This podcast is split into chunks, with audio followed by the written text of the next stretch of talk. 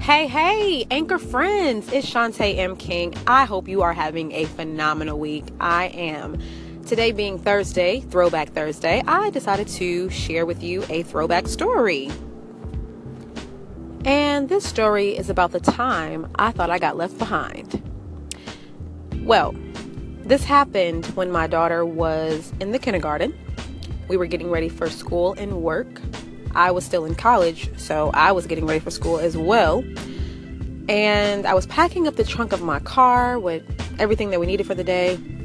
Went back inside of the house to get my daughter so that we can leave, and I couldn't find her. Now, I know that I had a habit of hiding when I was a kid, and she pretty much did the same thing. So I just thought she was hiding from me. I looked everywhere. When I say everywhere, I, I mean everywhere. Under beds, in cabinets. I've even looked in the fridge, under behind couches, everything. I could not find my daughter. I looked outside. I looked out the window. I mean, I was starting to panic because I'm like, who had time to come and snatch my child? Um, I didn't see that she went outside or anything like that. I could not find my child. I was I was afraid. I was very afraid. I sat on my bed. I think I almost cried because I'm like, what happened to my child? Like, why can't I find my baby? And it's really flipping me out. Thinking about it made me want to cry too because I can't imagine losing my five year old baby girl. So, my mind started to wander, go crazy. You can imagine. I'm like, oh my God, did I get left behind?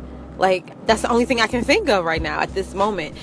And I really, genuinely, in my heart, felt like I got left behind. And my daughter got caught up with Jesus. And I'm like, oh my God, why? Oh, I mean, it was crazy. It was crazy, let me tell you. Where was my daughter? I went outside, of course, again looking for her.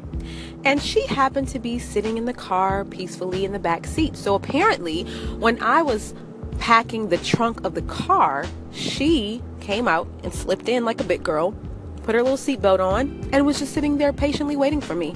I had no clue.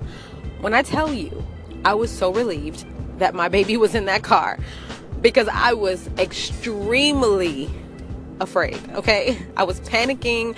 I thought something had happened to her at first, but she had just gotten the car. I don't know if anyone else has had a moment where they thought they were left behind, but at that moment, that's exactly what I thought. Crazy story, for sure. So that was my throwback story for today. If you have any weird or funny stories that you like to share, please share, share, share, share.